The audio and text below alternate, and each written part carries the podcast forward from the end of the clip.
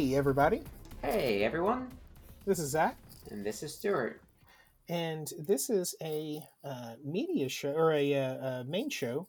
That's Um, right. This is the last episode of our season, which I believe is season four. Ooh, Um, gosh, Can you imagine we've we've made it four seasons? I um, know, making making a person feel old, eh? yeah. Yeah. Um, but uh, this episode is Doctor Sleep, or a decent movie that is better than it has any right to be. Yeah, you know, it's interesting that you gave it that title. It it was a decent for everything that like it had to deal with. I think it really does pull its weight because it has to walk that fine line between like being true to the uh, Kubrick movie and then being true to like the book and everything like that. When there was such like, I guess, such strife between Kubrick and King. Yeah. And well, and you know, I think in recent years, King has come around to the fact that, yeah, this isn't adapting my book, but this is an iconic movie. Yeah, and Um, you know, I I I think that this this movie does do justice to the book. Yeah, Like- I I do as well. Um, and for like just like you said, it's there was no easy feat in making this movie because it has to it like it has to reference things that people have seen, Mhm. but it also has to reference things that people have potentially read going in. yeah, which is is not an easy task for for anyone to do because because the movie and the book are so different for The Shining. I mean, yes, exactly. um, and and so there's some if you haven't in- read the um, book uh, Doctor Sleep, you should definitely check out our podcast. Uh, our we did a a book report on Doctor Sleep. Oh God, we did that in 20, 2018, I think. I want to say Really? 2018, Wow. maybe 2019. It, Oh. it may have been last year, but I think it was two years ago. Yeah, it was when we were still able to see each other. Yeah. God, Yeah. can you remember As- those days? As we record this, I just put up a picture of you on my uh, monitor just to just to have that sort of still bond and everything. That personal bond. oh yeah.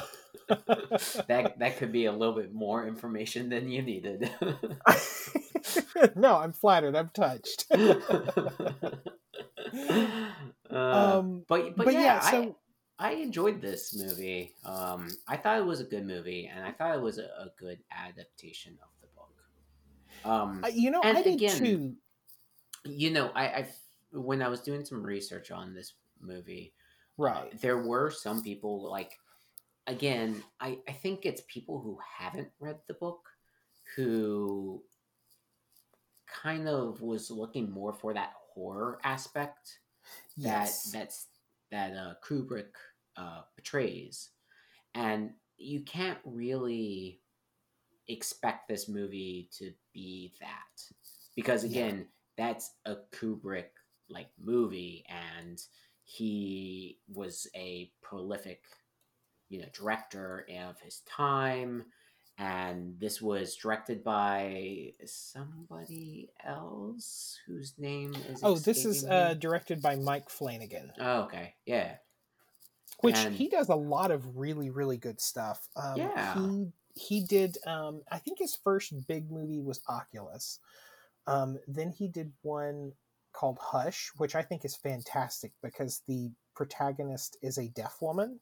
Mm, that's cool. and so a lot of the movie is just, just long stretches of silence Yeah. um and then he did uh i mean he's done a lot of things but but the most recent things um are on netflix he did uh the haunting of hill house and then the haunting of bly manor Hmm. which recent recently came out um yeah so like horror is his wheelhouse um, Yeah. and he's very good at handling characters mm, you know like he's he's very good at doing characterization i think that, Yeah. that's his strong point um and that's why his horror kind of packs such a punch Yeah. Um, but this is not like Stanley Kubrick's horror. This is not No. like The Shining horror, because there's a lot more sci-fi aspects into this movie.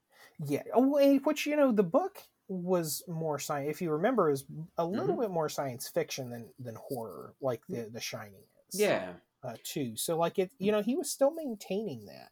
Yeah, and Um, I mean, there's a lot of like fantastic shots in the uh in the movie and everything that kind of like portrays that same sort of horror that The Shining had in it. So Yeah, yeah. No, well, and and uh, you know this this uh, the movie came out just last year. It feels like much longer ago, really, but again, I think part of that is uh, actually, you know what? I feel now like this year's been I- like five years. Pardon? Yeah, I feel like this year has been five years, but but now that I say that, I think that we did record that just last year, the, the Doctor Sleep Book Club episode, because uh, we were recording it um, right before the movie was released. Least, uh, um and so so yeah like i, I was looking online um about this movie just to see how fans liked it Mhm. um and you know rotten tomatoes has a 77% metacritic has a 59 uh, which Oh. isn't very high cinemascore gave it a b plus and posttrak gave it a 4 out of 5 okay. um, That's so interesting that- yeah Yeah. It, it, it's interesting that it has kind of like a wide range of of scores. yeah it's very weird why it swung that way um and again i think a lot some people like came in expecting again the shining which yeah. it's not.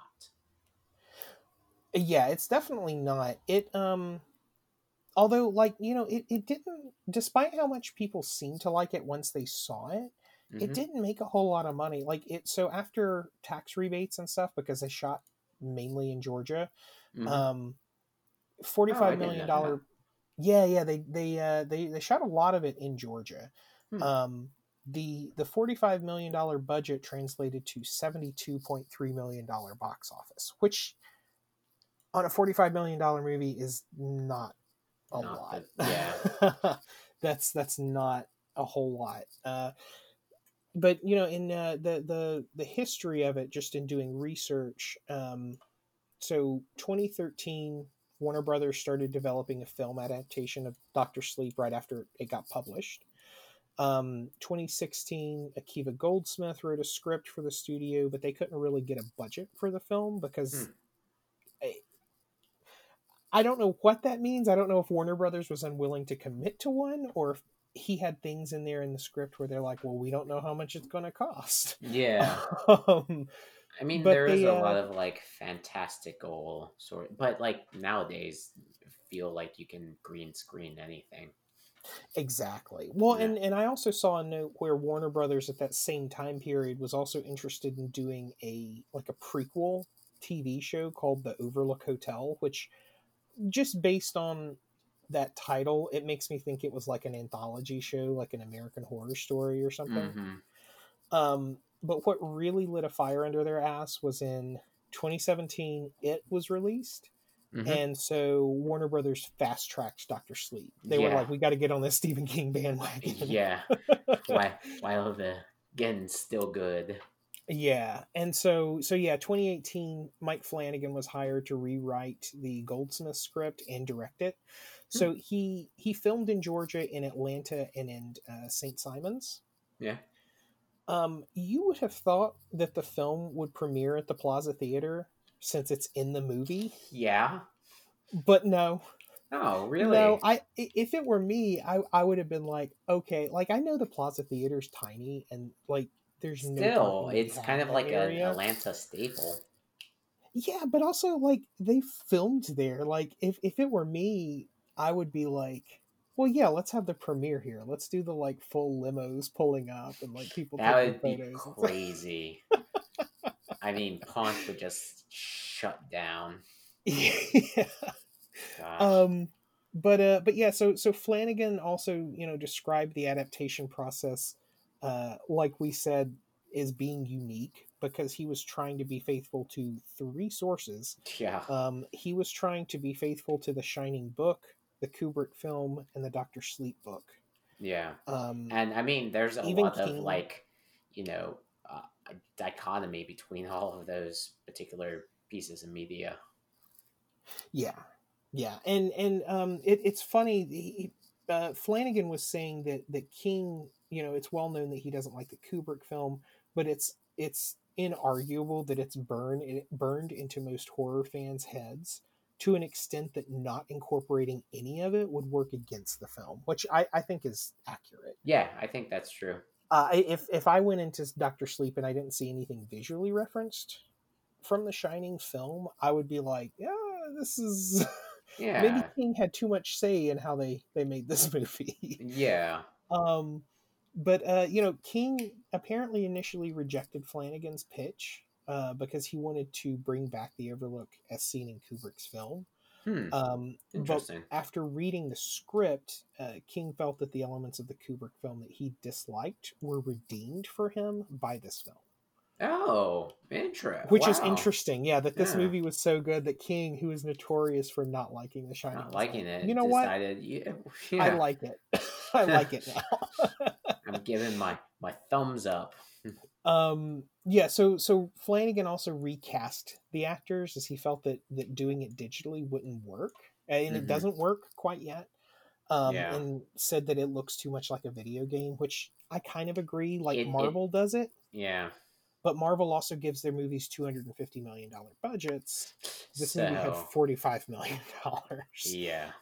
um and uh you know apparently he thought about casting DiCaprio or Christian Slater like I suggested they should do because he looks like Jack Nicholson um but he Yeah. wanted actors that reminded the audience of of the original but were their own unique version hmm um And so I like think- the person Oh, I, I was Oh, saying. I, think it, it it delivers too.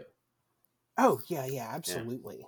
Um, it's it's I, I I think that's a good call personally. Um, it when I first watched it, uh, it it was a little weird because I was like, that doesn't look like Danny. Mhm. That doesn't look like uh, um, uh, Shelley Duvall. But yeah. on this uh, this second rewatch, I do like how they costumed and the, the characters, and on the second rewatch, the actors actually do a good job of acting like their counterparts. Their counterpart. Yeah, Yeah. Exactly. I um, like I, think- forget who plays him, but the guy that that plays Dick Hallorann um, has Scatman Crothers, um, like the syntax with which he speaks down. Like he sounds like Hallorann in the Shining movie. Um, and the uh, you know the woman that plays uh, Shelley Duvall's character or uh, Wendy uh, in Mhm. The Shining, um, she she does a great job, and I think costuming did right by like I don't know like little details like the way she wears her hair. Uh, Yeah. you know, because Shelley Duvall kind of has you know larger ears and Crazy. some Yeah. peek out of her her hair. Um, so things like that. Mhm. Um, side note: the the guy that plays the bartender who calls himself Lloyd but has uh, uh, Jack Torrance's face yeah. is Henry Thomas. Henry Thomas played Elliot in E.T. Oh, I did not know that. Huh. Apparently, Mike Flanagan casts him in these random roles and all of his stuff because he just likes that actor for some reason. But yeah, like that kid played, uh, or that guy played E.T. as a, or uh, Elliot in E.T. as a Ah. wow. Um, I, I didn't even see that. yeah um but but yeah to um and and that's that's all the research i had for for this section but um yeah the the the thing that i liked about dr sleep is i was re-listening to the book club episode hmm and one of the things i said is was like how are how are they going to adapt this into a movie and make it because of the different sources. Uh i was wrong they were able to do it i think fairly well. Yeah. Yeah. um, but two, I was like, of course that's how they do it. Of course is is uh remember my big question was like in the Shining book, spoilers, um, Dick Hallorann doesn't die, but in the movie he does. So yeah. how are they I think that, that? was And kind of of course. Both of our like concerns and everything. But yeah, yeah but it makes sense like you have a thing with with people who are psychics who have these psychic connections to dead people like of Yeah. course if they bring dick back as a, a figment or as, As a- part of the shining yeah, exactly. It it seems fairly obvious now, like looking Yeah. back at it. well and and um one of the things that they changed for this movie which i kind of think really works is they kind of made it a superhero movie. Um like the book is more like like uh you know like a like a mystery with some supernatural elements but this movie feels like um you know not a big budget superhero movie but you know i i kind of want to see sequels where ewan mcgregor and and abra are solving crimes together using their weird psychic powers Psychic Like- powers, yeah. And again, I really do enjoy a lot of like the special effects that they had in this movie. I thought that, you know, just the use of of the digital aspect of it and uh, yeah the mind palace stuff mhm, yeah. Yeah. And I just, you know, it's it's a cool way because like in Kubrick's movie, The Shining was very its, you know, thing. It wasn't like a defined thing. yeah It wasn't like this power or anything along those lines. Um, but uh, with this book, you learn a lot more about The Shining and what it can do. And, you know, if somebody had had that focus and had that training in The Shining, since, you know, he's grown up now and he's able to sort of like tap more into it. Yeah. So, so I thought it was really like interesting how they played on that. So, okay yeah i i um yeah i i liked how they they did remain pretty faithful to the book like obviously there were changes because of him adapting multiple sources and Mm-hmm. how it ended up but but like generally the um i don't know they even though everything around them is so weird the characters did feel like they were reacting to things reasonably like Yeah, yeah. That when- wasn't like so unbelievable. I couldn't get behind it or anything. yeah like i i think one of the funnier interactions um is when danny takes um john or the dr stone to look at or like look for this this kid that abra says is buried somewhere Mm-hmm.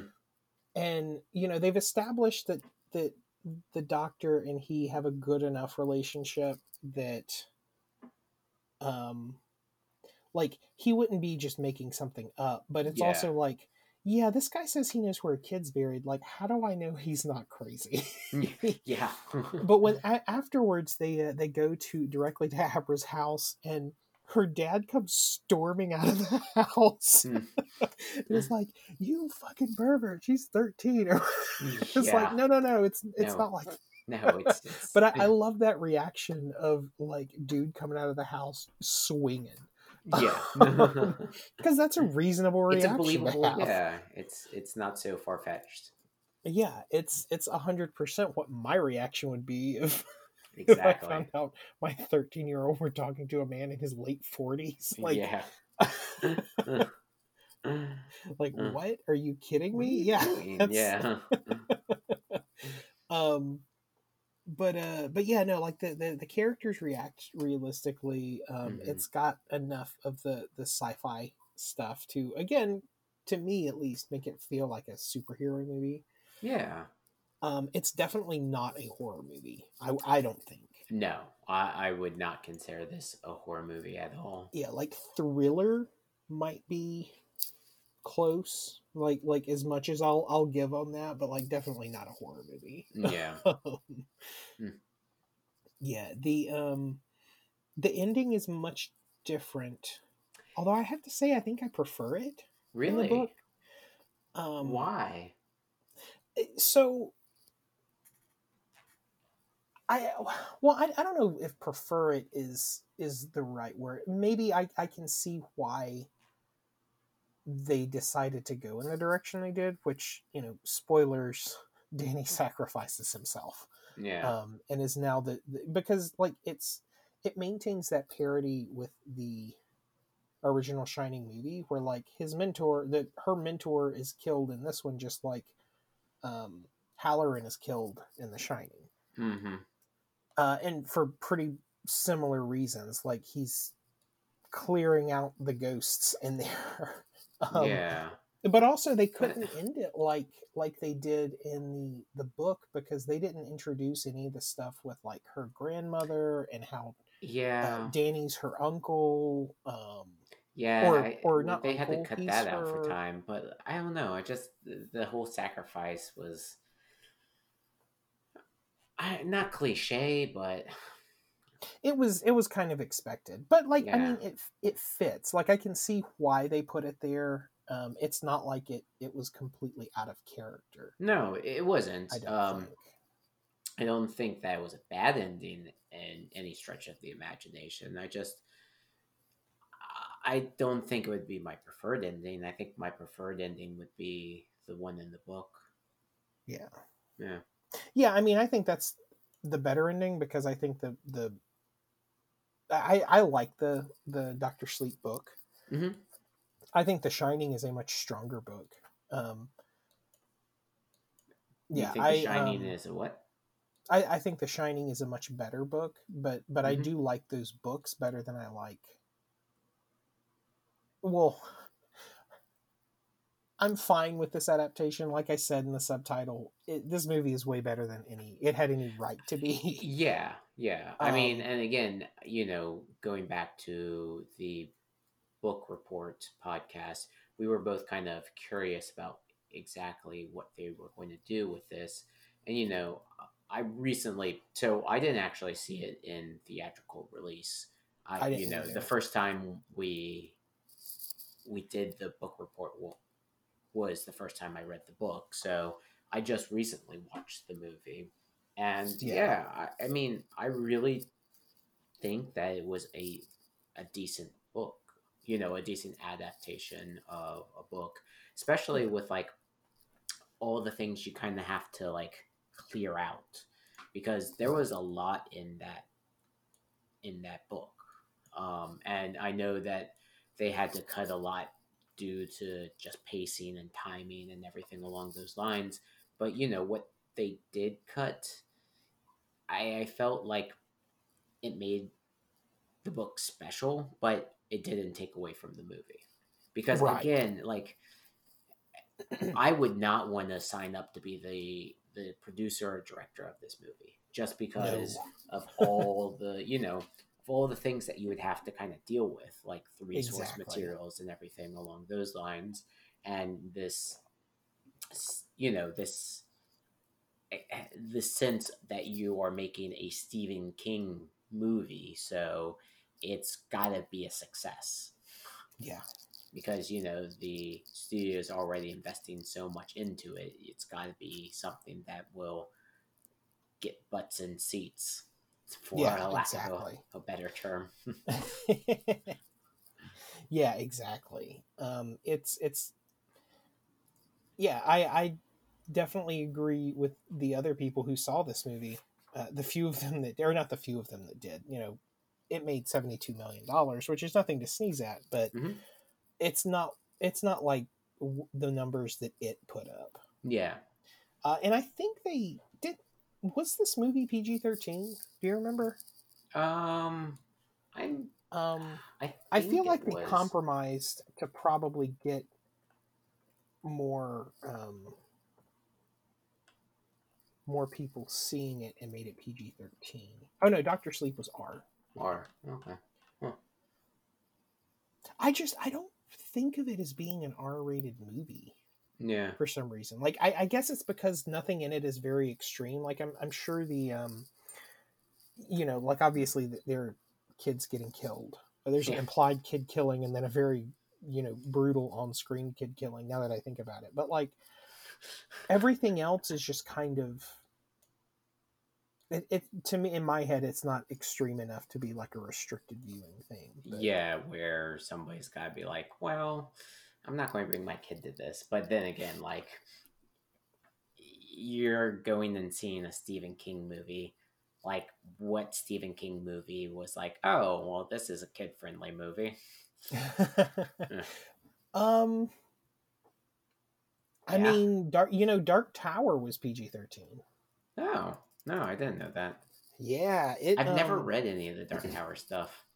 Huh? Maybe we should incorporate that into the book clubs. It's a it's a fairly thick series, isn't it? oh, it is. Yeah, it's um, it's well, it's only seven books. It's not super long. Mm.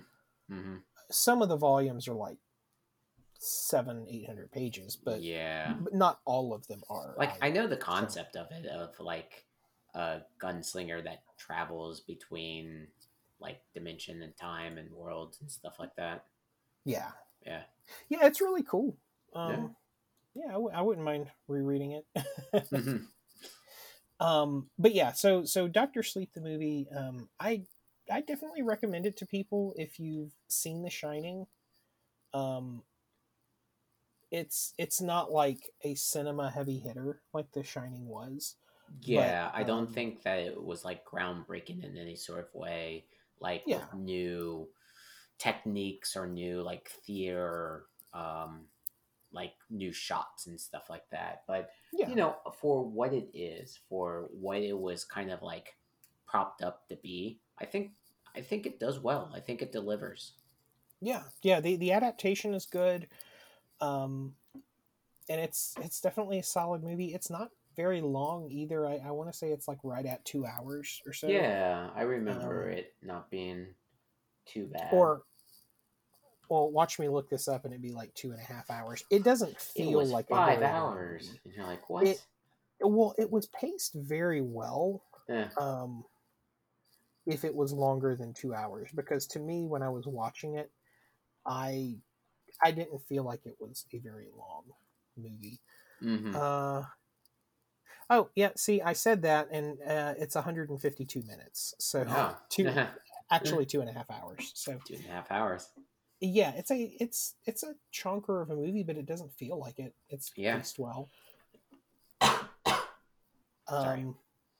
This yeah like I, I don't- I don't have a whole lot to say about it other than that um Yeah, I mean, go it- see it it's it- it's good but it's not like it's not groundbreaking and it's not just a terrible burning trash fire yeah, um, it, it walks that that line between it's decent. yeah exactly It's it's you know for for what it was for what it was stacked up against. You know, I don't think it's a plane movie where you can watch it. You know, on like a little plane screen TV. yeah But you know, I wouldn't like go to a theater if I could go to theaters. You know, and watch it. yeah because i mean i didn't see it when it came out to theaters but hmm yeah uh,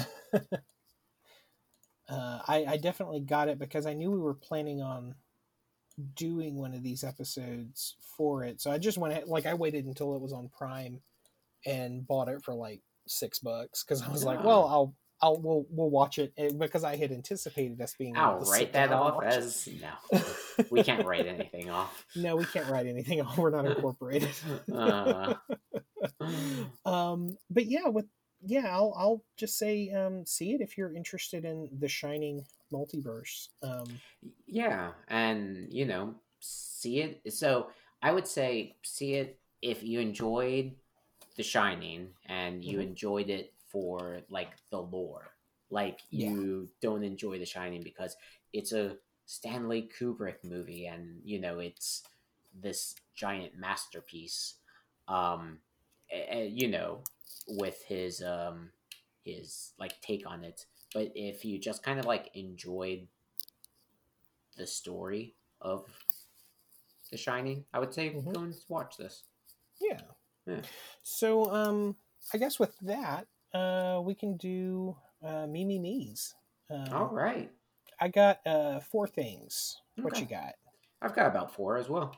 Oh, cool, cool. So, Yeah. um, yeah, I guess I can just start uh, Yeah. because mine are fairly quick. Um, okay. but I uh, I recently reread a book uh, that I think is real fun, especially if you like true crime stuff. It's very approachable. It's not like gruesome and gory. Mm-hmm. Um, It's by Jake Adelstein, and it's called Hmm. Tokyo Vice. And he was a journalist for the Yomiuri uh, Shimbun in Japan.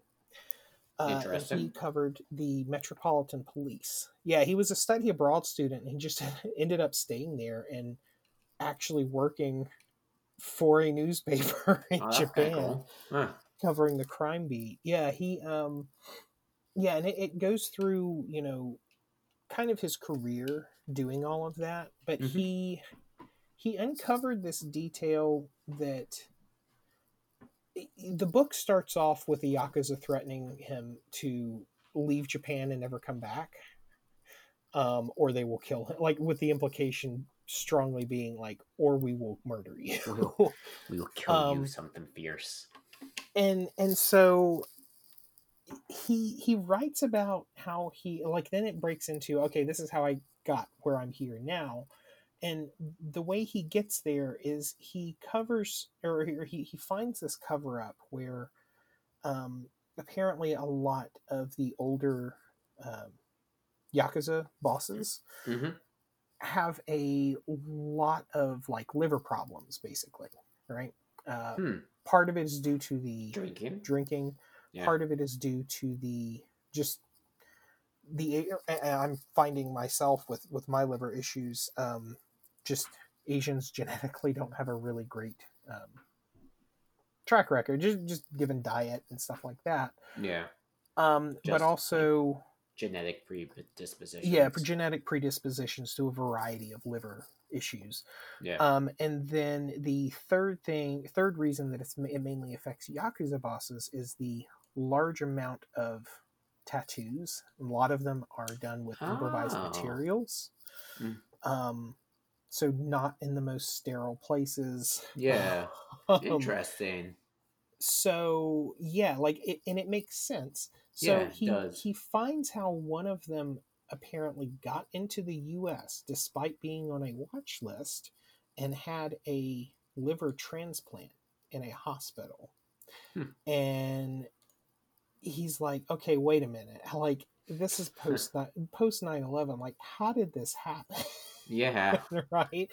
And turns out he um he found he finds there tracks down through a number of people that um what more than like the, the, there's mounting evidence that the reason this guy got in is that he's an informant with one of the the justice department agencies here in america and so they let him in to get a transplant Hmm.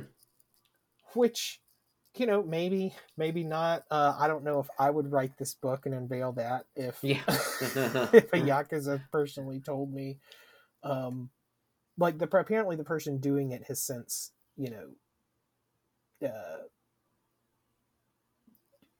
dis or uh, like come out uh, like against the yakuza like he's left the organization. Yeah. He's denounced it. then he yeah he's denounced it. Thank you. That's the word i was looking for. I was like it's not revoked. He, he didn't revoke it. He yes he denounces it. Um and and he's uh yeah like uh, apparently he's lifted these sanctions on this guy. Hmm. um but yeah like someone helping him investigate it um she just disappears and there's a whole lot of evidence that she was murdered for it and Yeah. you know Huh. like it's it's interesting because he does do the self-reflection that you'd have to do of like you know am i responsible for some of the bad things that have happened to these people because Yeah, they were there because because, i was I asking them to saved. Yeah.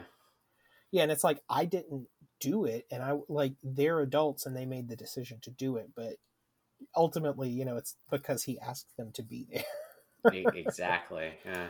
um it, it's really good though like e- even though that's like the main um thing i guess Mhm. that i spoiled in it like it doesn't detract from everything else in it because like it's it's filled with story like it it it's you know a bunch of vignettes almost of you know this time i was covering this and this time this hat like it's it's a almost a collection of true crime short stories but it's all the same guy Yeah. That's that does sound really interesting. um but it's an yeah it's it's a really cool kind of insider's look at how at, at the the relationship that police and organized crime have because there there is very much a relationship like yeah uh, i mean there's um, a relationship with any sort of organizational crime be it the yakuza or like the mafia or yeah like it's well like he he makes a um you know a point of like just the the way it goes is you know sometimes police will come by and and ask after people that they know are in the yakuza and they'll they'll like accept favors quote unquote for them from them and police will let them know when certain things are happening. So and culturally it's not necessarily viewed as a bribe. It's it's viewed as like organizations working on each other like, like and vice versa like police will come and go hey we had these crime things happen. What do you know about it? Yeah. they'll they'll they'll discreetly let slip some information but it's not ratting out. It's Yeah. it's you know it's maintaining a relationship. It's yeah not scratching backs exactly like and and so you know they give them the name of a small time guy who screwed up and did something he wasn't supposed to do so the police don't bust the 10 yeah like- massage parlors that they're running that are also illegal. So, um, and you know, culturally, um, you know, I was I was uh, at a, at a panel at Dragon Con one time where from run by a guy that had been in lived in in Tokyo for 25 years. Oh really? And he Huh. he was commenting that his uh you know he happened to be he was out of the country at the time but his wife was there during one of the major earthquakes. Not not one of the recent ones but ones like in the, the early 90s and Mhm. the populace has an interesting um relationship with yakuza in that you know when that happened because the japanese government is such a bureaucracy yeah all the red they tape. didn't well yeah like they didn't respond with any like relief aid or disaster relief or anything like that as quickly as the Mm-hmm. yakuza because the yakuza have access to trucks and shipping and stuff so they can show up and be, you know they yeah and they don't have to go through all the bullshit like They don't have to go through the bureaucracy. bullshit. they um you know a lot of them run uh izakayas so they have access to warm food and propane tanks and, yeah and water and stuff like that so they can be on site taking care of people before the army can. So hmm um so yeah that's it's an interesting book. I highly recommend it. If you're interested in it i can loan you a copy if you'd like. Yeah. Actually I, I think i would be. Okay.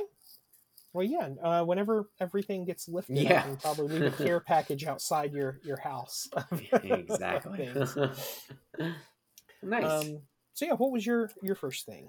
Uh, so I had recently, I have a pretty old computer. Uh, I bought this computer back in 2009, so Okay. about 11 years ago.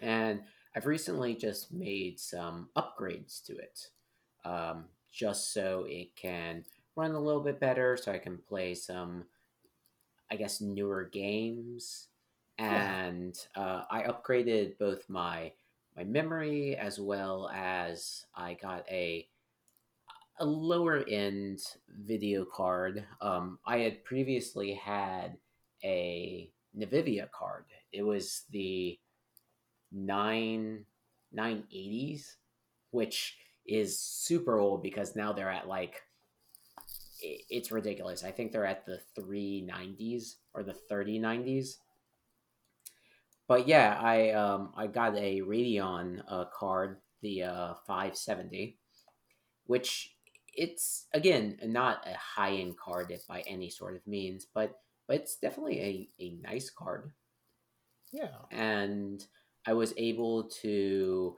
play a couple of games now since I have these upgrades.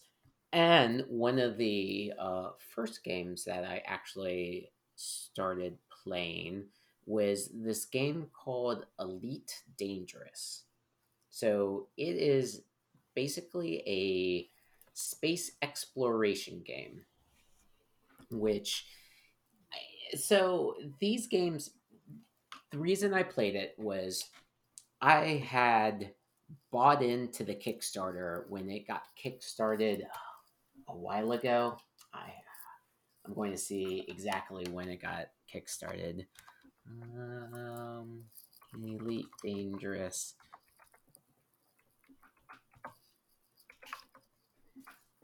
The game got kickstarted back in 2014. Oh wow. Yeah. So again, like these exploration games aren't like my particular type of game. Like I really don't like Minecraft or like Yeah. Don't Starve or other games where you have to like resource manage to create things. hmm But with Elite Dangerous, it's more of like a I guess a space exploration game. I was like, okay, you know, I can like find people to have like space battles and stuff like that. Yeah. And some of my friends had gone into it, so I was like, all right, I'll give it a shot. I played it for about like four hours. I ended up being like a space trucker, where I went from like one station, bought some stuff, then went to another station just to sell that stuff for like a higher price. And then I had to do like math just to make sure that like the fuel that I was spending was enough so I would get like profits when I did that kind of like you know, I guess trip and everything just to make sure that I wasn't actually losing money on gas. And then I was like, this is like a job. I don't want to do this. So, is this like Eve Online then? Like, is it like spreadsheets in space, or is there a visual component? There's a visual component. There's a Okay. lot of visual. So I play with a mouse and keyboard. Some Okay. people have like a, a stick, like a flight stick and everything. Some people play with a controller. Uh, it took me about like an hour and a half just to figure out like all of what the buttons do. Because you have like four different displays that you can do and each display has its own certain thing.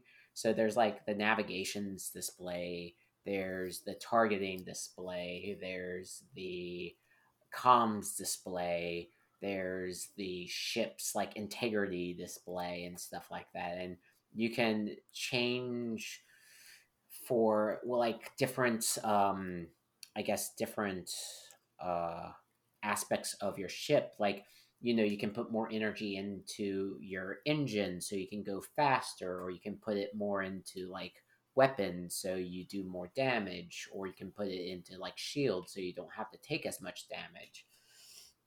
It's a lot. It's it's definitely a, a, a high barrier game and i remember playing it when it was in beta and then i was like whoa this is too much. And then i tried to get back into it and like i feel like maybe if there was a mission or a goal or something that would be great but like all i'm doing is just like moving products from one space station to another space station so i can sell them at a premium and just to make sure that like i'm making enough to like cover my space gas. So, so you're you're space road trucker then, huh? yeah i feel like i need a, a trucker hat when i play this game like one of those like you know half knit hats and stuff like that. I will say though like slap on a podcast and like do that. It's fun but it it's like I, I don't know what my end goal is and I, I kind of don't like games that don't have an end goal because it's like you can play them to ad nauseum yeah. and the only thing that like I'm doing right now is chasing like oh I want to buy a bigger ship with more holes so I can carry more shit from one place to another. So my goal is to like make more profit to buy an even better ship. So Okay. I don't I don't know. I mean, I I'm going to maybe try like doing something else. Like maybe there's mining. You can go to asteroid belts and like mine for material and then sell it to space stations. Huh. Uh, or you can find like bounties and try to like shoot down things. But I have a very crappy ship. I like have the starter ship, so I was like, hmm, Well, looking at the art for it, like Space Trucker is not the first thing that came to my head. Like it looks like a Mass Effect, like a like an open world Mass Effect type game based on the art. So it is like an open world. Like you can fly wherever and you can like, you know, see other people and stuff like that. It's it's a game that has like you know different aspects and stuff, but it's just right. It's it's there's a lot. There's definitely a lot to it. And uh, yeah, so so I started exploring that game. Okay. Because like so when I looked up Elite Dangerous to see when it came out, um, you know how Google like gives you some like s- questions that people have been asking. The second Yeah. question is is Elite or Dangerous difficult?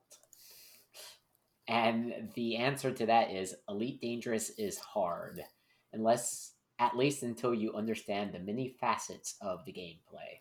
Uh, There's a steep learning curve, and it does not hold your hand and explain every little thing to you as you go. The That game sounds is like a very snarky way of answering that question. yeah.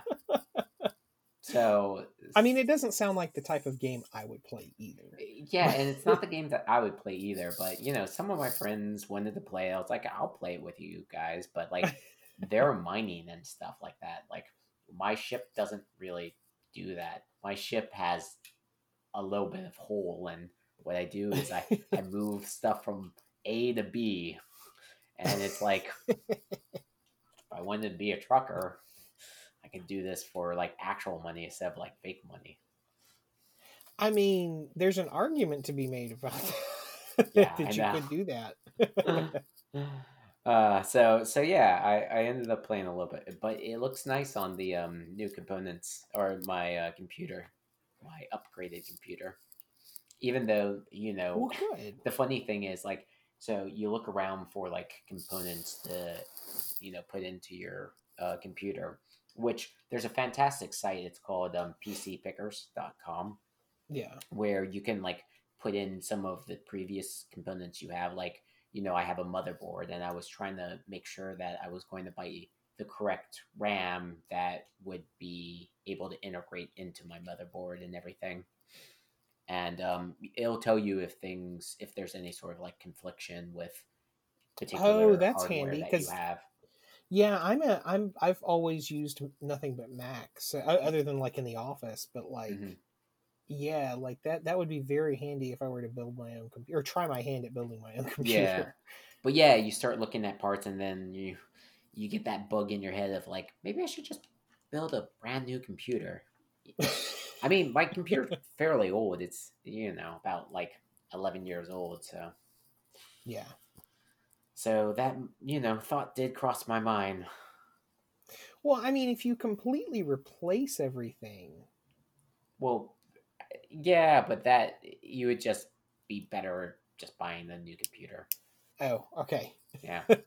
I was just going to make the Theseus ship argument of like, well, if you've replaced everything, it's technically new, but it's technically not. yeah, no. And the thing is, you know, when I bought the case, it was a case that came with a pre-installed motherboard as well as a pre-installed Oh, like gotcha. coolant system. yeah. So I wouldn't be able to replace the motherboard. And the motherboard is one of the things that kind of can Yeah, hang up your you- problems.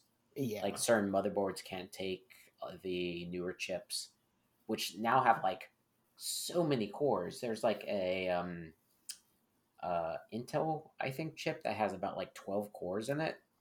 It's crazy Yeah. how technology's uh, jumped.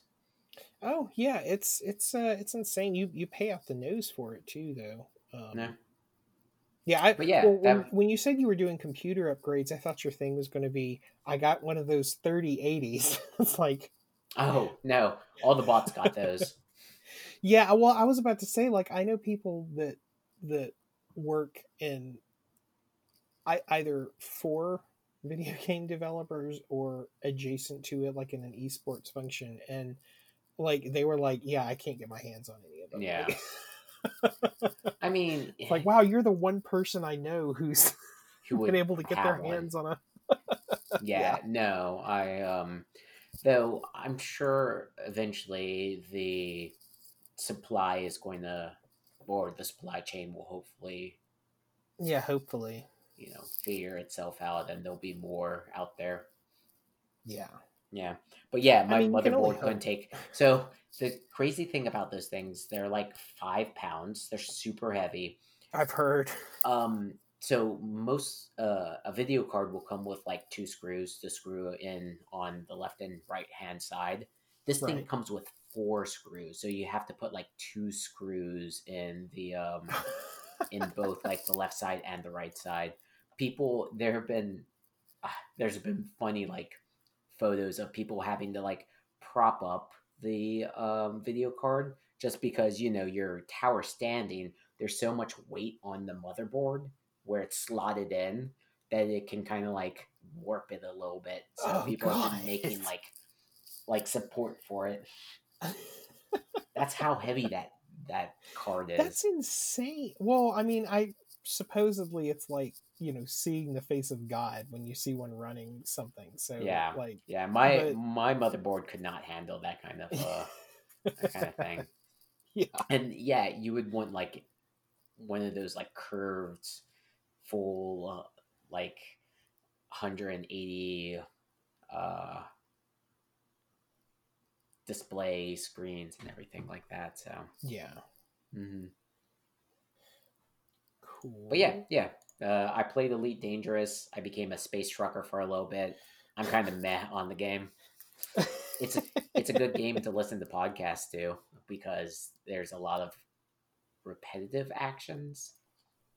okay. I so was you can able just to, zone um, out and do stuff. Yeah, though I was able, I was proud of myself.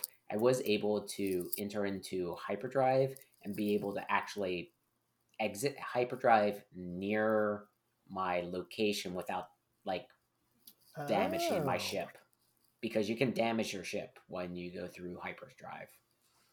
See, it sounds like you're very, very into the realism of space travel. Yeah, and the thing is like it doesn't control it for yourself. Like you have to like point yourself to that particular uh destination. Yeah, if if I wanted to do that, I would have been an astronaut. I just want to play a pretty space game. Yeah. It's it's a crazy game, but Yeah. we'll see. We'll see what I uh if I invest any more time into it. yeah. Yeah, but that's that's me. Um. Okay. Well, I um. So my wife and I rewatched um Doctor Strange, which I won't belabor because I've talked about it in a previous me me me. and This is a rewatch, but Hmm. um, yeah, I that's one of the the movies I think that holds up pretty well. I forget which phase it's in, but um, you know, some of them Uh, the kind of look phase, dated. Is it third phase? Okay. Um, it it uh, I mean, it could very well be. I I'm just have long lost track of which movies are like I know up through the first Avengers is the first phase, Yeah, but that's about it. Like yeah. um I know it's it's Ant Man that ends the second phase, but I, I forget the orders that they've they've all come out in. But it's it's one of the movies that you know I'll rewatch periodically because I feel like it holds up really well. Yeah. Um, just as a standalone story. I mean, and still visually, it's very appealing too. yeah visually it's amazing like the mirror dimension and Mhm. the dark dimension like both of those things hold up cool they look really really awesome um i'm it just makes me really excited for the doctor strange sequel um Yeah. which you know if marvel starts putting their things on disney plus instead of releasing them to theaters i think that that might be the the kick in the ass that i will need to actually buy disney plus because right now it Oh, just seems haven't like gone Disney Plus? no like right now it just seems like the place to watch the mandalorian and that's it Yeah, but like pretty if- much. Because I mean, like we don't have small kids. Um, I don't really rewatch like old Disney movies and stuff. Like if they had an archive of like the old old Disney movies, like Blackbeard's Ghost and stuff like that, hmm Black the Black Hole, things like that, I would, I would be, you know, more open to doing More it right now. yeah. But like right now, I think it would take them doing like okay, we're not putting these out in theaters, but here they are for streaming. No, then You then I would be what like, they okay. did with Mulan, right? The live action I did. Mulan. About Yeah. how they were like, we're going to put it out, but if you want to watch it like right now, you have to pay us for streaming service and then pay us to watch it. yeah, the ticket. Hours. Yeah, that's ridiculous. It's like, no, I'm paying you for a streaming service. Stream Yeah. my movie.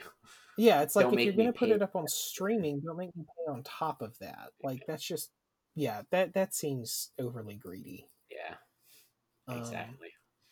but uh but yeah, no, I mean I would um consider it if if the new Marvels were coming out because I do like the Marvel movies. Um hmm I even the ones that people tend to not like, I think like the Ant Mans and stuff. It's like not like that. I like the Incredible Hulk, um, Yeah, The which Hulk you'll good. hear most people say no, I don't like the Incredible Hulk, but that I like the movie. I think it's a fun kaiju movie.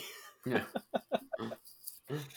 um, so so yeah, that that was that one. Is is just you know Doctor Strange holds up and check it out if you haven't seen it. If you have, give it a rewatch. Yeah, nice. Well, my second thing is I ended up playing another computer game. Surprise, Okay. surprise. Uh, with all the upgrades.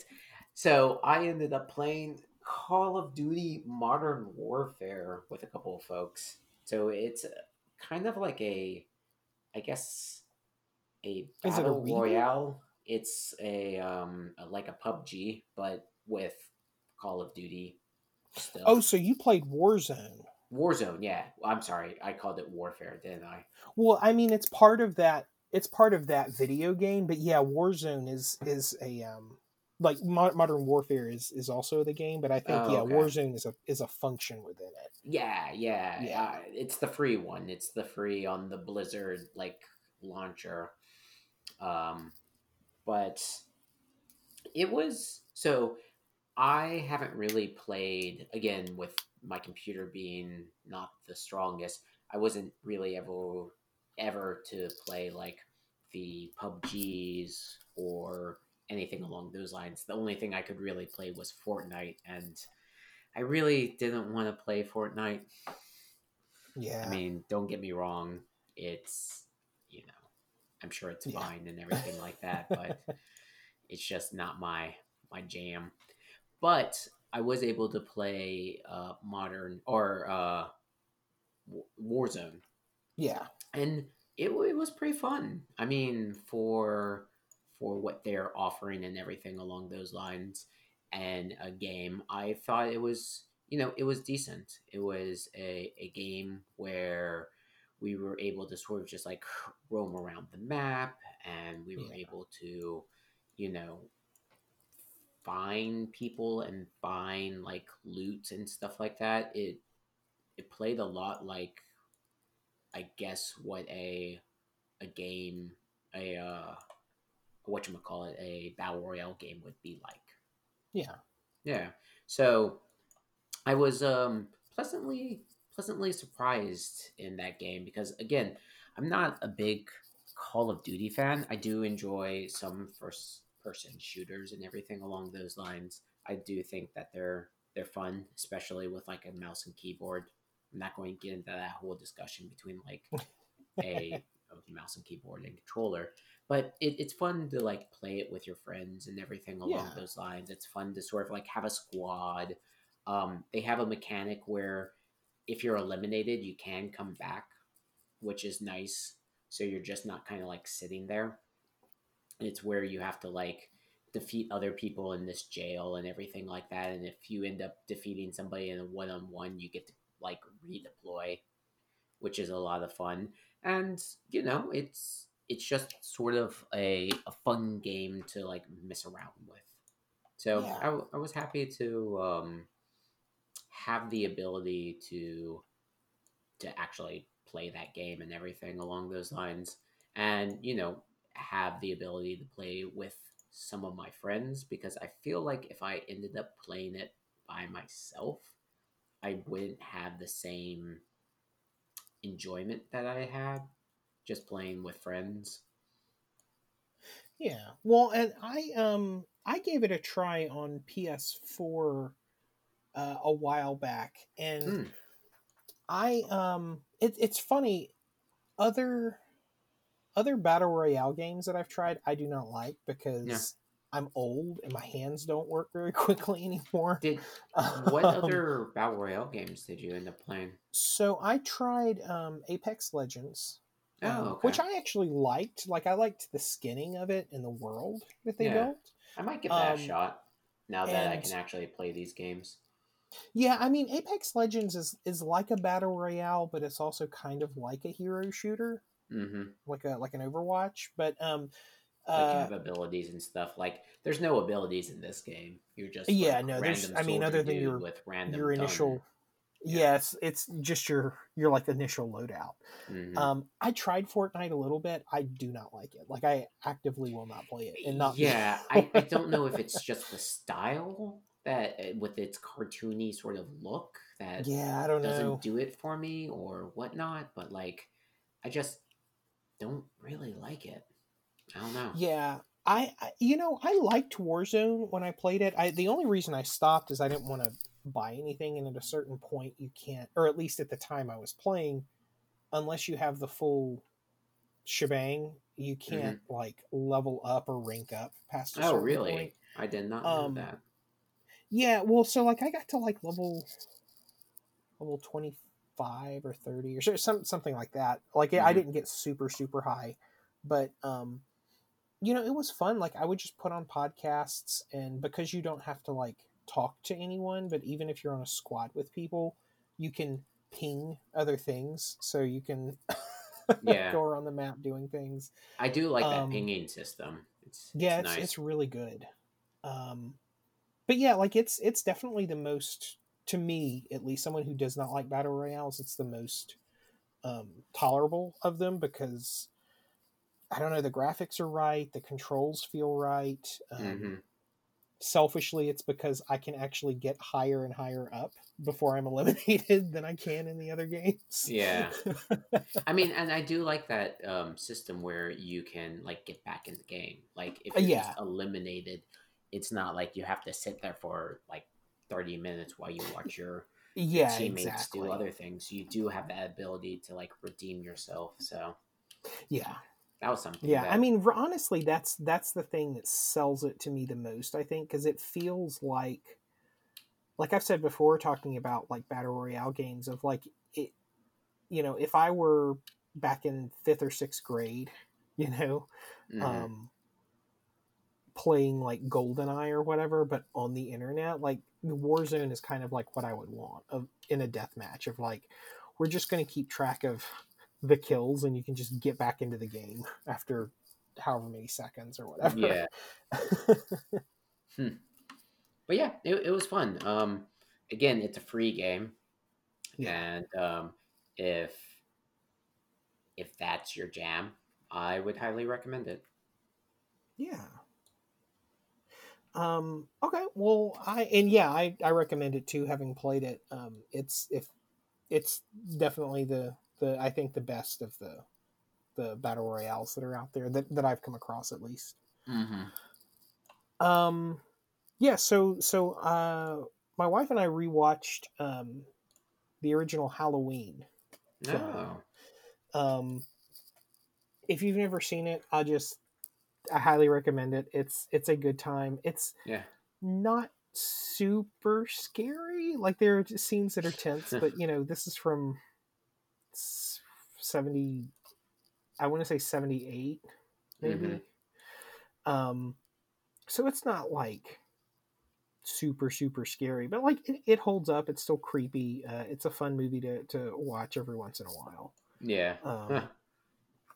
It's it's probably one of the so the the Hall- Halloween series is interesting in that, like you know, all the slashers have their own like mythology that has that builds up over like thirteen films or whatever. Yeah. um and the the halloween one to me i think is one of the more interesting like the um i feel like the chucky movies get better the jason movies are kind of like a roller coaster they're they're hit or miss Mhm. um halloween's pretty consistent nightmare on elm street starts off strong takes a big dip and then kind of slowly climbs back up in terms of quality Yeah. and then takes another just giant plummet. just another nosedive.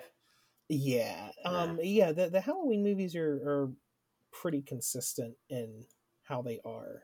Um, so so yeah, I I just def- definitely recommend it. Uh, even if you're not a horror fan, like it's just an interesting movie to watch from a modern perspective and be like, oh, this is, yep, This this, is is, horror." what horror movies used to be.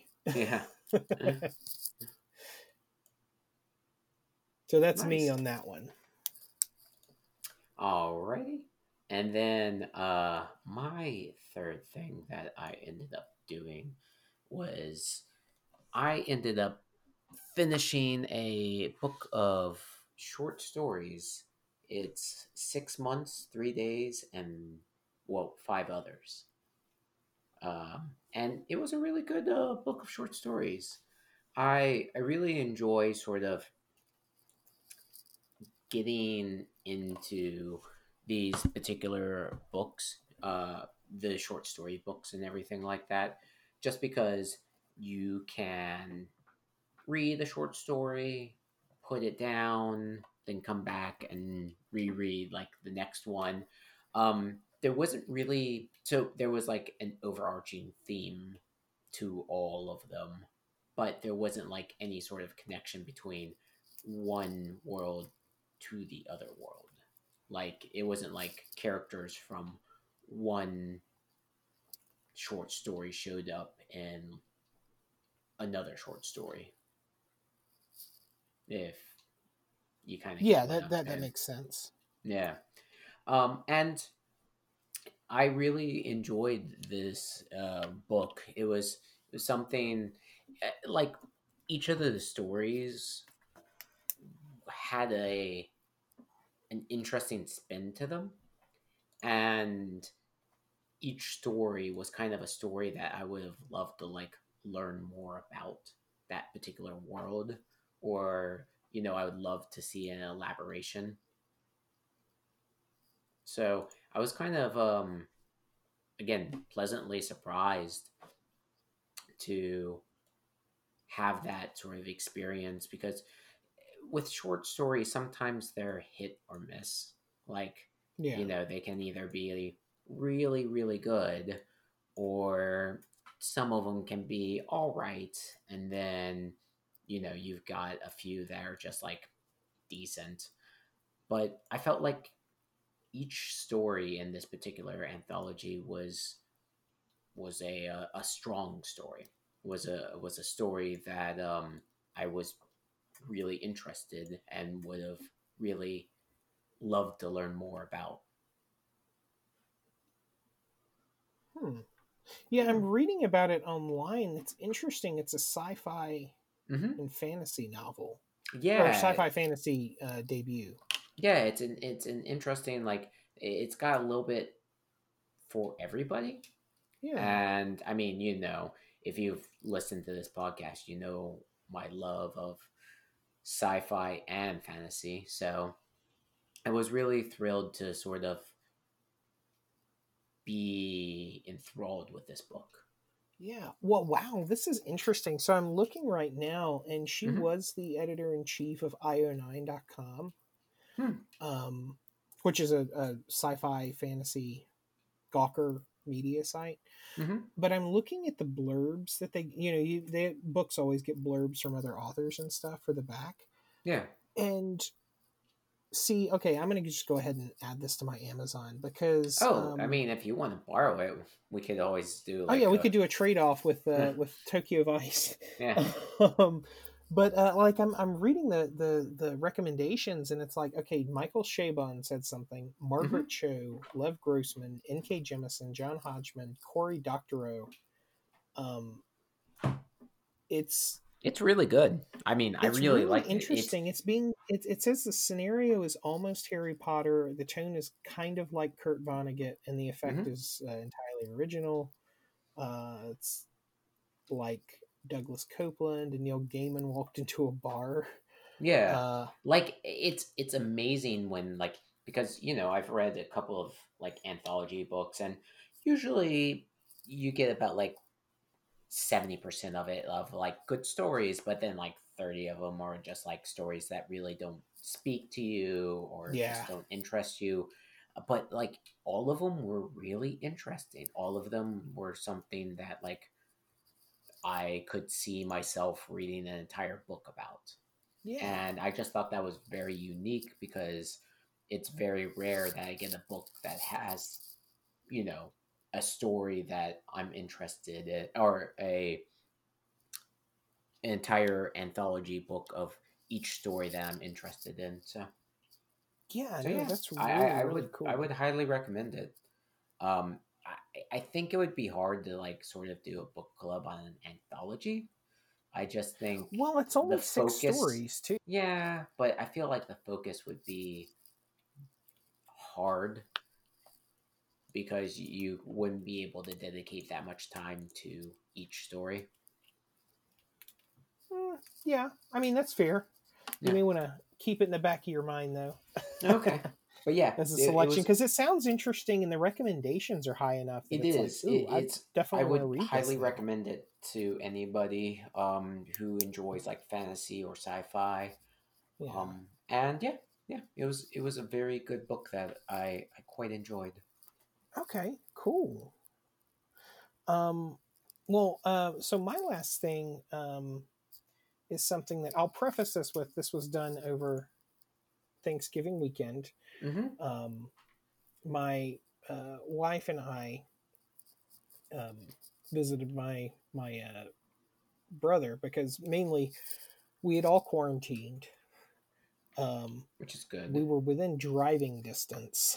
Mhm. Uh, none of us were sick. We all, you know, washed hands, sanitized, wore masks, um, and and so we we we had a get together, but we, um, you know, didn't go out, didn't breathe on a bunch of people. That you know, we were safe, Mhm. but we did this thing.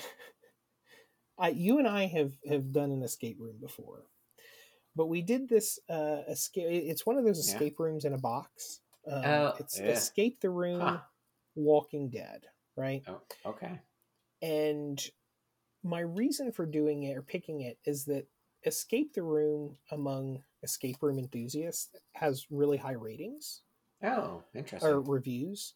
Uh, Mhm. Like so, it seemed like one of those that that was like, um, like well put together in terms of puzzles. Yeah. But like, I just- like we're not enthusiasts, right? Like, yeah, I, I, just- don't mind solving a puzzle, but but we um I, I also chose the Walking Dead theme because I was like, okay, Walking Dead, like it's it's aimed at like a mainstream audience, so it's probably going to be easier than their ball bustingly difficult ones, right? Yeah, but like, how do you escape a room in a box? Like, So i- it's it interesting. puzzle? Well, yeah. So what they did is, um, and I'll I'll preface this entire thing with we did not complete it. Okay. Um, Was Okay, it so- because it wasn't fun?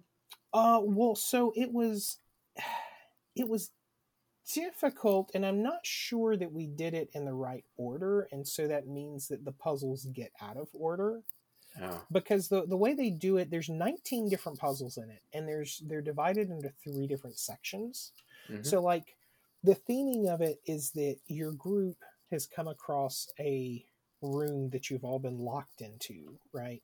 Uh, and you see, you read this note that says, "Welcome to the collective. If you can solve these puzzles and get out, you're exactly the type of people we need in our society. If you can't, we're sending people to uh, eliminate you. You have 90 minutes, right?" Hmm. And Did you so, actually like, time so, yourselves? yeah, we did time ourselves. Oh, okay. Um, so you solve the first section, and the first section is like six puzzles. And what you're what what happens is you're given a little, uh, you're you're given some props. So there's a little suitcase box that, that looks like a footlocker Yeah. that you have to undo the lock of. Um, there's some loose leaf puzzles for you to design with some. Some of them have props that are actually kind of ingenious the way they put them together.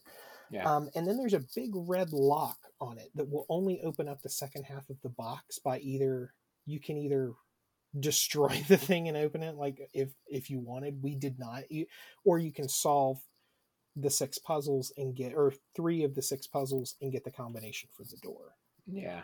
right So, I mean, was the lock pretty like sturdy? Like, would oh yeah so lock- it's it's um it's bolted to one of the sides of the box. So Mm. like you you either have to destroy the box in some way or break the lock yeah. to actually get to it. So it's not like things are loose leaf and flying around. Okay. um, and also it's flush with the bottom because the none of the none of the props like or all the props are used in the second half but there are no new things used in the second half.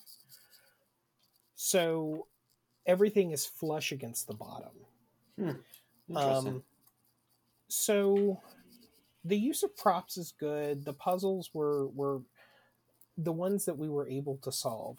It was like, huh, that's kind of a head scratcher, but after a few minutes, we were able to work through it. Yeah. Um, one of them was interesting that that I solved that I was like, oh, this is actually really fascinating. Where they they give you a code, and you don't know what what uh, like there, there's like this uh, beaker that has a Mhm. bunch of different dates on the side of it uh, for testing water quantities and stuff. Yeah. And they're all out of order, and you have this little stick separated into units, and you have to find through one of the other puzzles the date that you have to start the water on, and then you're given a sequence of numbers to drop the stick a certain number of units in to spell Hmm. out a word because Yeah. there's there's letters on the same level as certain certain things. So the, the water has to fall exactly right for you to spell out this word that you can use as a passcode, right? and you actually have to like do all these like beaker things, like Yeah, yeah. So I had to like go to the kitchen and fill it with water and sit there and write down this code. Um, yeah, and and it, it's interesting. Some of the puzzles, like you know, Sorry. once you once you do the first part, it goes okay. Stop the timer, read aloud, and set the timer for the time it tells you to. Or you mm-hmm. read- so you read through the section and goes, oh, okay, so now we have 20 minutes left. Apparently, we solved something out of order, so we didn't have the right amount of things to answer one of the puzzles. And anyway, it was just like, okay, you know what? This is frustrating. We shouldn't be frustrated.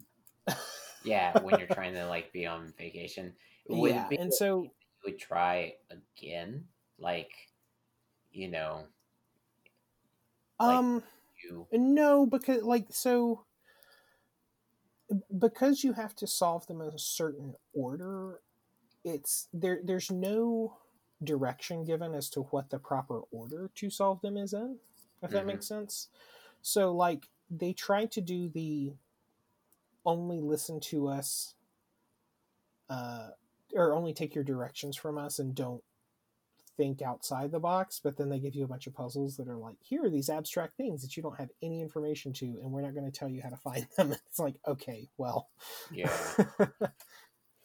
So what you know i'm not going to to randomly start you don't think you would, uh, I guess, do it again. Yeah, I don't think so. Like I might box. try. Yeah, I I might if if I were like a hardcore escape room enthusiast. Yeah, sure. Like this, like it was well enough put together that if you were a hardcore puzzles enthusiast, you might like it. Yeah. Um, if you're just passingly interested in them, um, yeah, because you've only done yeah. one escape room, right? Yeah, I've only done one escape room, but the from what I was able to gather, these boxes are also assembled kind of like old school like point and click browser and uh, adventure games, which it kind of Mhm. kind of was. Hmm. Um and so that's mainly what interested me because I do like those. Mm-hmm. Um, but yeah, I mean, the, you know, the the props in this, some of them worked in a weird way. I, I don't think that we were given all of the props in the box, if I'm being honest, because I feel like that that one of the puzzles refer, Well- refers to a way to decode something that it's like, well, that wasn't in there. Yeah. Well, didn't you say that sometimes you had to get your own props, like beakers and whatnot? Oh no, they included that. Oh. yeah, Oh, it was okay. already included in the box. So like everything you should need is in the box, other than like pencils and paper, interesting. uh, or like scratch paper for things. One of Yeah. the puzzles that I really found interesting is that like there's this diagram of six or seven different like uh, windmill based pumps and they're all missing bits of equipment and it says you have all this equipment and you have to get the the water pump started to connect it to an underground reservoir. And and so the way it's set up is as if it's a word problem that you have to solve Mhm. because there are like it gives you all this extraneous information but you've only got like 20 minutes to solve it. And so i'm like okay what do i need from this puzzle? And i'm looking at it and i'm like okay there are words at these junctures okay what are the possible options of words that i need to input okay so these three are the only possible ones that spell any of these words so it's like Yeah. you could sit there and solve it like like that. line by line, but it would take way too long. I was just yeah, and for it would be pretty frustrating too. yeah, like it's it's a very very um, vague word problem, and it's like okay, I'm I'm not solving this problem, but I am going to use my critical thinking and look and spell these words and go okay, these are obviously the ones. that like that's the us- important yeah. information from it that I get. Mhm. Yeah.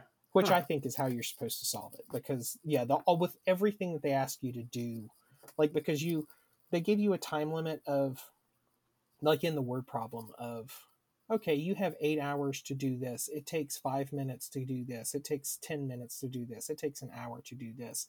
How many parts are salvageable and which which windmills will connect to the plan? It's like okay, well it's these three because you tell me in the word problem it's three of them Yeah. that I'm Huh. trying to solve for. So, yeah.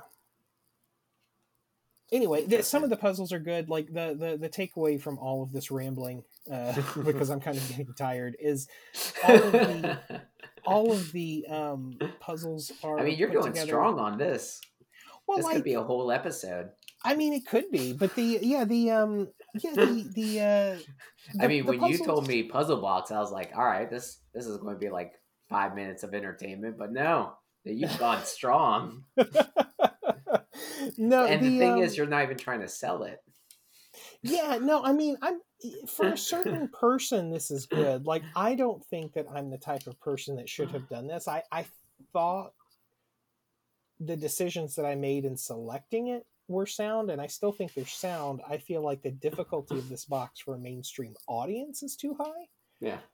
um but i'm also not a, a puzzler so i mean my my opinion is skewed. I like adventure games that are So- and click which are pretty much the same but if so you if like a puzzles on the tricycle rolled up to you and said, "Do you want to play a game?" You'd probably be like, "Nah, nah I'm done with puzzle solving Nah, games." you can just you can just pull the pin on that reverse bear trap, my friend. um, nah, All right. Well, I'm going to bail you out of the sinking ship. So the thing I did was uh, my fourth thing was um, I ended up watching a Miyazaki movie. I watched uh, Castle in the Sky.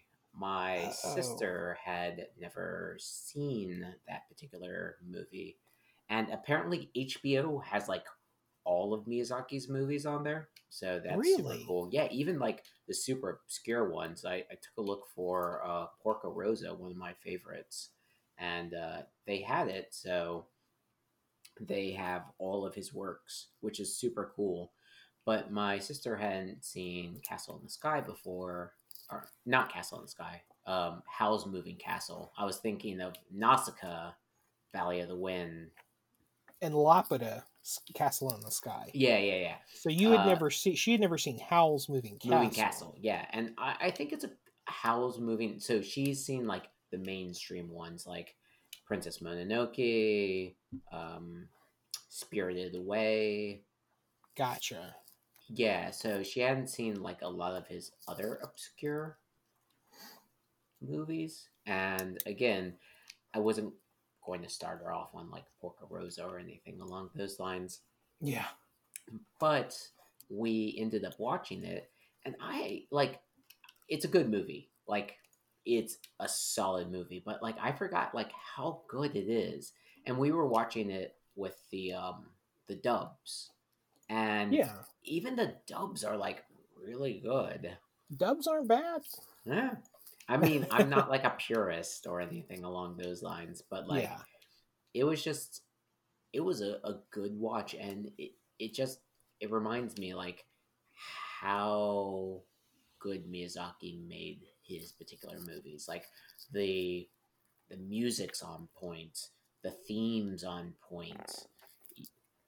I mean, with everything that Miyazaki's gone through, there's a lot of interesting like different themes, especially with like war and with like just all sorts of different things along those lines. And um, yeah, it, it was it was really good to watch. And I mean, I'm not going to be the person to be like, hey, go and watch a Miyazaki movie because it's great because it is great and you should already see it. Don't take it from a random person. Just like, you know, go and watch any of his movies and they'll be super. You'll be super happy that you did.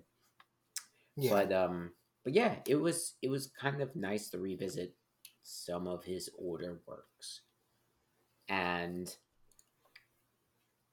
I hadn't seen a Miyazaki movie in quite a while, and it was just it was fun. It was fun to like enjoy that with my family, and it was fun to see one of his, I guess, lesser mainstream ones. Even though it's, I wouldn't say it's more of his obscure video or movies, but it's definitely one that not everybody knows about or have seen.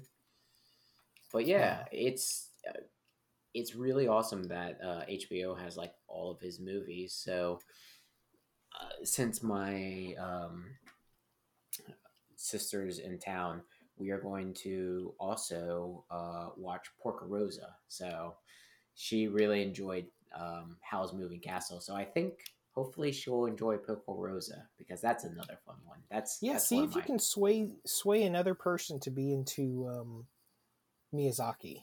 Like yeah. more and more people I've come across are like, who who is that? What movies have they done? Yeah. I mean, it's more uh, fans.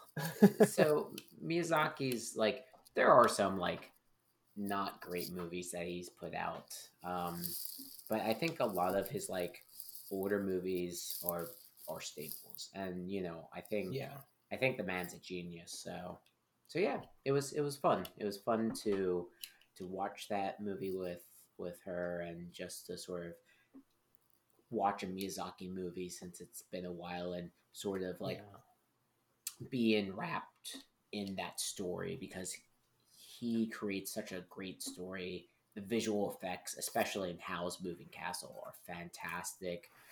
The voice acting's fantastic. It's just all in all a great movie. Yeah. Yeah. But yeah, that's that's that's it for me. Okay. Well, so um yeah, this is our season finale for Yay. for uh, season 4 of the show. Um this will be the last episode of its type for the foreseeable future just because I think Stuart and I were talking and doing doing the uh, media discussion episodes, especially with the pandemic, not really seeing each other, yeah. doing things like that, um, are really we could do them better. And so I think for the the uh, foreseeable future, the format that that I think we've agreed on is doing keeping doing the book clubs because those are mm-hmm. fun. People need to read more. They're fairly yeah, straightforward. Especially They're more you're stuck in your house, like it's just good to read. Yeah. Um, but the the format of the main shows will go to um, more conversational. I've been con- kind of referring to them in my head as me me me plus. Um, yeah, and we can definitely do like a state of the podcast, like recording, and kind of discuss further what that's going to entail and everything. So yeah, yeah, because I but mean, yeah. like right right now, what I have are our first um, episodes in the new year. Um, you know, basically, there's going to be an icebreaker and a me me me just mm-hmm. kind of like how we used to have standalone me me me episodes. So, mm-hmm. you know, I'm probably going to right now. I'm leaning towards regaling Stewart with the uh, the hidden history of the film Return of the Jedi. Yeah, as an I'm, opener. I'm looking forward to that. Seeing how that um, that rolls out.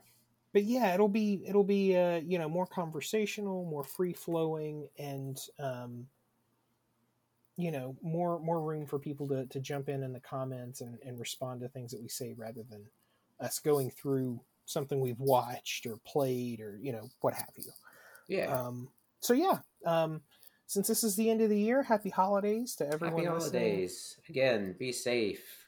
be safe wear your masks wear your gloves hand sanitize yeah, yeah, and you know it's going to be a new year, so definitely look forward to that.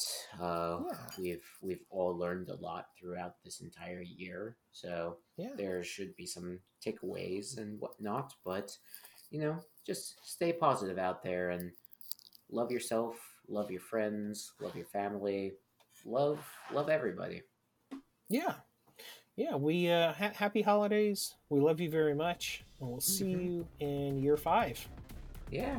Goodbye. bye